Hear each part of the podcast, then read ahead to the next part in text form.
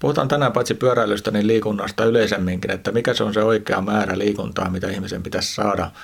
Ja peilataan sitä vaikka mun kuluneen vuoden liikuntatilastoihin, miltä ne näyttää ja vähän mietteitä tulevastakin vuodesta. Ja loppuu vielä vinkkejä siitä, että jos sulla on ongelmalla pikemminkin se, että et saa itsestäsi irki lähteä pihalle tai lenkille tai liikuntaa harrastamaan, niin muutamia vinkkejä myöskin siihen. Morista morista, tervetuloa Velogin uuden podcast-lähetyksen pariin. Vaikka Tubestakin tätä voi katsoa, niin ensisijaisesti tämä on siis audiolähetys, jota voi seurata kahdeksasta eri podcast-alustasta.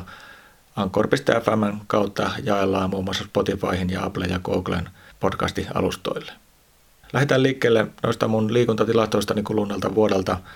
Pyöräily, yllätys, yllätys on ollut kaksi kolmasosaa ajasta kulutettu pyörän päällä joko ulkona tai sisällä ja kilometrejä siellä ulkona on karttunut 6600 kilsaa, joka on hämmästyttävän lähellä sitä, mitä se on ollut parina edellisenäkin vuonna sadan kilsan tarkkuudella sama lukema, vaikka vuodet on muuten ollut kovinkin erilaisia. Liikunta ylipäätään on harrastanut 375 tuntia, eli jos ajatellaan keskimäärin, niin aika tarkkaan tuntipäivässä vähän ylitte niin kuin lävitte vuoden, mutta kyllähän se niin kuin, koska tämä pyöräilykilometrit, suurin osa yli 5000 kilsaa siitä on tullut niin maantiepyörän selässä, niin kyllähän ne myöskin ne tunnit sitten sinne painottuu ja niitä kilometriä ei kartu maastopyörän selässä esimerkiksi ollenkaan siihen tahtiin, että se on vähän mitä mitataan. Pyöräilyn lisäksi täältä löytyy hiihtoa, kuntosalia, spinningiä – kutakin noin 20 tuntia hiihtoa vähän alle. Yllättävän paljon siltikin, että viime talvena nyt kumminkin sitä lunta sitten loppujen lopuksi tuli kevätpuolella. Sitten on luistelua ja kävelyä ja sauvakävelyä, patikointia vielä lisäksi.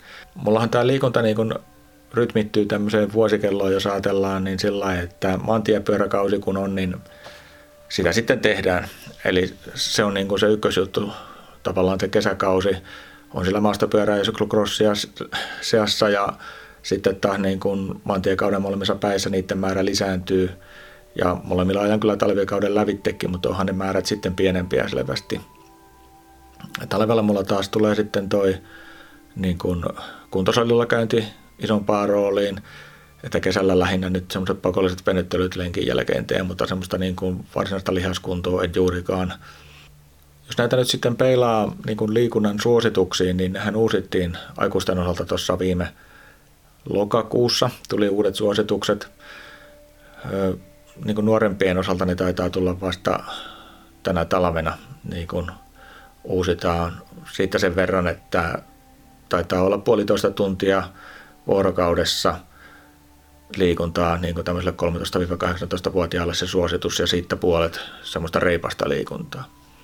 Jos aikuisten suosituksista puhutaan, niin sehän jakaantuu niin kuin viiteen osaan.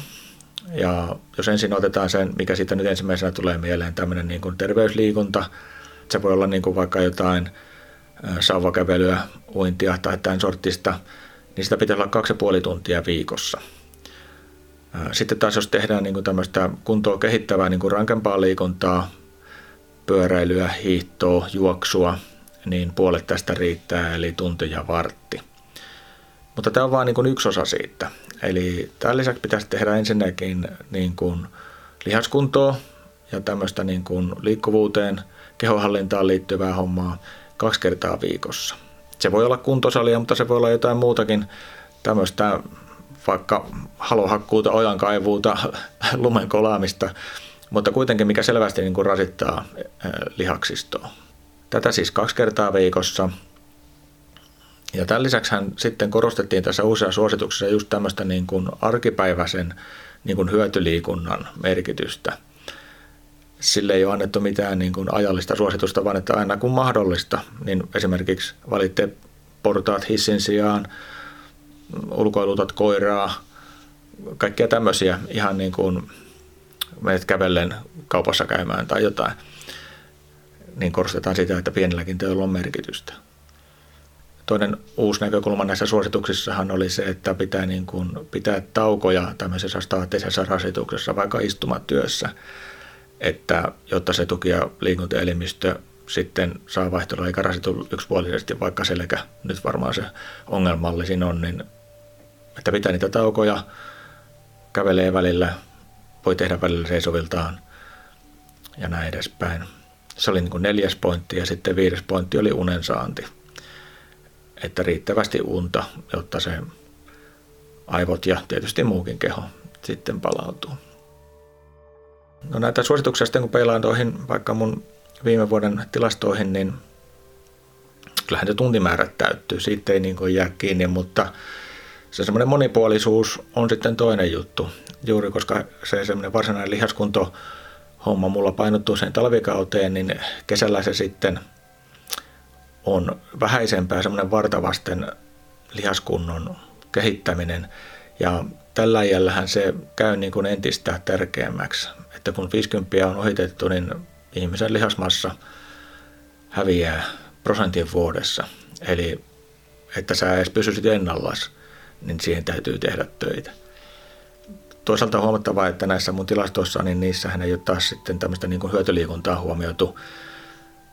No jos mä pyörällä johonkin asioille mennyt, niin se toki on noissa kilometreissä mukana, mutta siis tämmöistä niin kuin just jotain pihatöitä tai puitten pilkkomista, niin niitähän ei ole tuossa niin kuin mun tilastoissani mukana ja ne silti niin kuin lasketaan taas terveyttä edistäväksi liikunnaksi, niin siinä ja siinä, että mä pystyn noin kaikki pointit täyttämään. Unen saannista mä en kyllä tingi enää nykyään, että mulla on toki uniongelmia ollut, mutta siis, että mä niin tietoisesti tinkisin yöunista, niin sitä ei kyllä enää tapahdu. Mutta tuolla kun ajattelee, niin ei se kyllä niin kuin itsestään synny, että kyllä siihen niin kuin täytyy vaivaa nähdä, että tuommoisiin tavoitteisiin pääsee, mikä voi toimia taas niin kuin väärinkin päin. Sillä lailla, kun ajatellaan sellaista ihmistä, joka ei liiku lainkaan, ja hän näkee tämmöisen listan, vaikka siinä nyt tuotiinkin näitä arkisia juttuja ja korostettiin sitä, että mitä niin kuin vähemmän liikkuu, niin sitä enemmän tämmöisellä pienillä valinnoilla, just jollain portaiden käytöllä tai että kävelet pussipysäkin välin, niin niillä on merkitystä. Mutta silti kun siellä on kumminkin tuommoisia tuntimääriä, niin voihan se toimia niin kuin itsensä vastaankin jollain kohdalla, että näyttää niin mahdottomalta, että parempi kuin en tee mitään. Mikä on tietysti väärä tulkinta, mutta että voisi näitä tämmöinen vastareaktiokin tulla. Mutta kyllähän tästä voi niin kuin mennä toisenkin äärilaitaan.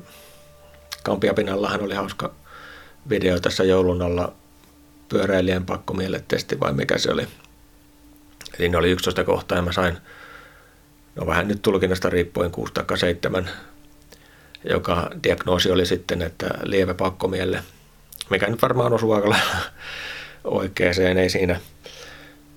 Joskus takavuosina olisin saanut varmaan koko lailla täydenkin revin,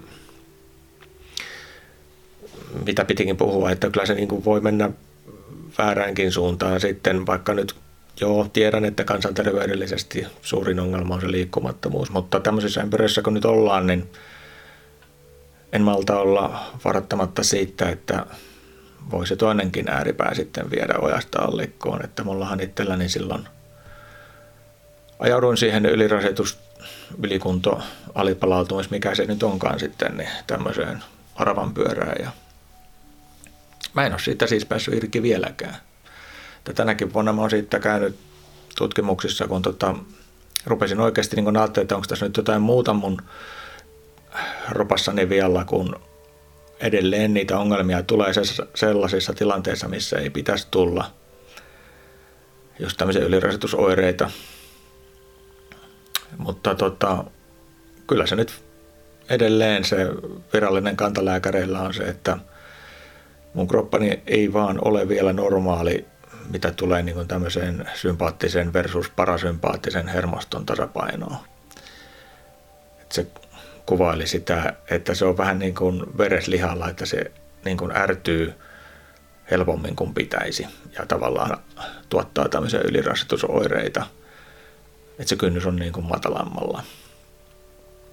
Mutta kun ei siinä, siinä ei ole siis semmoista logiikkaa, että mä tietäisin, että kun mä teen tuommoisen reenin, niin niitä tulee. Siis mä vältän sitä. Ei. Vaan se voi tulla niin kuin näennäisesti iisistäkin suorituksesta ja taas toisena päivänä mä voin, voin joku iltsippon vetästä ylös eikä tule mitään ylirasitusoireita. Ja sehän tässä niin kuin insinöörien rassaa, että kun mä en saa siitä kiinni, siitä logiikasta, minkä mukaan mä voisin niin ottaa opikseni. Että se lääkärin neuvo oli edelleen vaan se, että malttia vaan, että kyllä se siitä joskus palautuu, että se voi tapahtua äkkiäkin sitten, kun se tapahtuu. Mutta kun mä niin rupesin jo hermostumaan, kun tässä on vuosikausia mennyt ja aina vaan tässä samassa liemessä ollaan. Siis syy, miksi mä tähän ajaudun, niin ei välttämättä ollut pelkästään liiassa liikaa liikuntaa. Varmaan oli vähän yksipuolista ja sitten toinen, että oli niin kuin psyykkinen kuorma samaan aikaan kova, kun treenas kovaa. Että järkipäässä kannattaa niin kuin tätäkin hommaa tehdä. Mistä päästään sitten, jos puhutaan niin kuin ensi vuodesta sen tavoitteista, niin edellä mainitusta syystä, niin mä en ole asettanut itselleni minkäänlaisia tavoitteita. Semmoinen yleistavoite voi olla, että jos niin kuin saan liikuttua yhtä paljon kuin tänä vuonna, niin hyvä. Mutta että ei ole kilometritavoitteita, ei mitään aikatavoitteita mihin tapahtumiin tai ylipäätään tapahtuman suorittamisesta. Mä oon jättänyt ne kaikki pois, jo, jolloin mä ajattelin, että se palvelee omalla kohdallani paremmin tarkoitustaan, kun tota, menen sen mukaan, mikä hyvältä tuntuu. Kun mä itteni tunnen, jos mä pistän jonkin tavoitteen, niin mä sitten menen sitä kohti niin kuin suunnilleen laput silmissä ja hammasta purren, teen kaikkeni, että mä sen saan, niin parempi kuin ei pistä ollenkaan. Toisella se toimii ja ei tämä ole mikään niin yleisohje kellekään. Mutta että omalla kohdalla niin mä oon niin tullut tähän tulokseen, että se toimii parhaiten näin. Mistä päästään helposti siihen taas, kun nykyään on kaiken maailman mittareita, millä seurataan unenlaatua ja palautumista justiin ja muuten. No niistä unenlaatumittareistahan lääkärit on ollut kovasti skeptisiä, että vertaisivat lähinnä horoskooppeihin. Mutta kun mä taas niin jotain palautumisen mittaamista, kyllä mä sen ymmärrän, että just joku sykevälivaihtelu, että siitä pystytään niin kuin tätä asiaa jäljittämään ja seuraan. Siinä oikeastaan tulee vain semmoinen mieleen, että toimiiko se nyt sitten, hukataanko me se vähäkin niin kuin tuntemuksemme siihen omaan kehoon, jos me vaan seurataan sitä mittaria. Mä oon huono sanoa, koska tota, ilmiselvästi en itse tuntenut omaa kroppaani tarpeeksi, kun siihen – tilanteeseen ajauduin, mihin ajauduin, mutta taas sen kokemuksen jälkeen kyllä tunnen paremmin. Kantapään kautta oppinut tunteen, että mä niin kuin nyt tunnistan kyllä ne jutut paremmin. Ehkä se olisi ollut hyvä, että mulla olisi ollut joku mittari, mikä olisi kertonut sen asian mulle, että olisi päässyt vähän helpommalla tästä. Ja kyllähän se välillä on vaikeaa erottaa, että kun se rohva houkuttaa – että ei viittisi lähteä lenkille, niin onko se nyt vaan sitä laiskuutta vai onko tämä nyt oikeasti mun kroppani viesti siitä, että pitäisi pitää välipäivä? Se ei oikeasti ei ole helppoa erottaa, se on aika harmaa alue. Mutta jos se on tätä ensimmäistä, eli vaan vähän vaatii persukselle potkimista, niin mulla on muutama konsti siihen. Yksi on se, että sovit kaverin kanssa, että silloin ja silloin mennään lenkille, taikka on joku porukkalenkki, milloin pitäisi lähteä. Niin kun sulla on se aika sovittuna, niin et sä kehtaa sitä jättää ihan pienen syyn takia lähtemättä. Se tulee lähdettyä paremmin. Jos sä oot vaan yksin, että menisikö vai ei, no taitaa, on, taitaa olla vähän sadetta ilmassa, enpäs lähde. Toinen liittyy sitten varusteisiin, että niillä on niin omat paikkansa, sä löydät ne – ja ne on niin kuin valmiina seuraavalle lenkillä, pestynä puhtaana, aina valmiina. Niin sitten kun sulle tulee se hetki, että itse asiassa tässä olisi pari tuntia, että mä kerkeen lähteä, niin sinne on helpompi lähteä. Ja sama pätee siihen pyörään, että kun sä tulet lenkiltä, niin huollat sen heti siihen kuntoon, että se on valmis lähteä lenkille. Niin silloin kun sulle tulee se hetki, että nyt mä pääsisin lähteen, niin sun ei missään aikaa siihen pyörän rassaamiseen ja kamojen etsimiseen. Ja yksi semmoinen yleis kannustin on kyllä toi liikuntapäiväkirja. Että merkkaa ne suorituksensa ylös, oli sitten sovellus mikä hyvänsä, niin toimii siinä mielessä samalla tavalla, että se tuo sulle semmoista mielenkiintoa seurata sitä ja toisaalta niin myöskin sitten huomaa, jos sinne jää pitkä tauko, toki sinne voi kaiken näköisiä hälytyksiä ja muitakin asetella, mutta ihan jo ylipäätään, että sä kirjaat ne ylös vaikka ihan ruutuvihkoon, niin toimii tässä mielessä ihan, palvelee samaa tarkoitusta.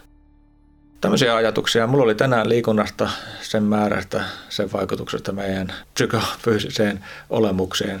Minkälaisia ajatuksia itsellä heräsi kirjoittele vaikka tuohon tupevideon kommentteihin tai muuallakin somessa voi ottaa yhteyttä.